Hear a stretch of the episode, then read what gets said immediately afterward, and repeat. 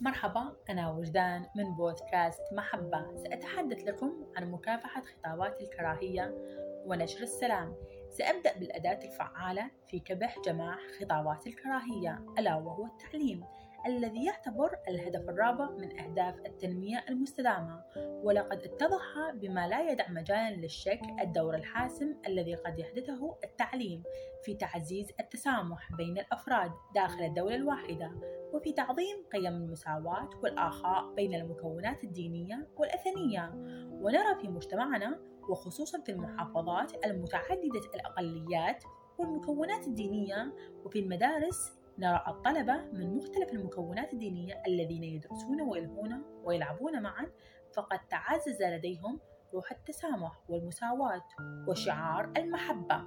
وسينعكس إرساء نظم تعليمية تتضمن التصدي لخطابات الكراهية وكافة أشكال التميز العنصري واحترام التنوع الإثني والعرقي والثقافي على بلوغ أهداف القرار الموضوع التقرير الحالي مع ضرورة التذكير بالممارسات الجيدة التي قدمها أفراد ينحدرون لأقليات عرقية.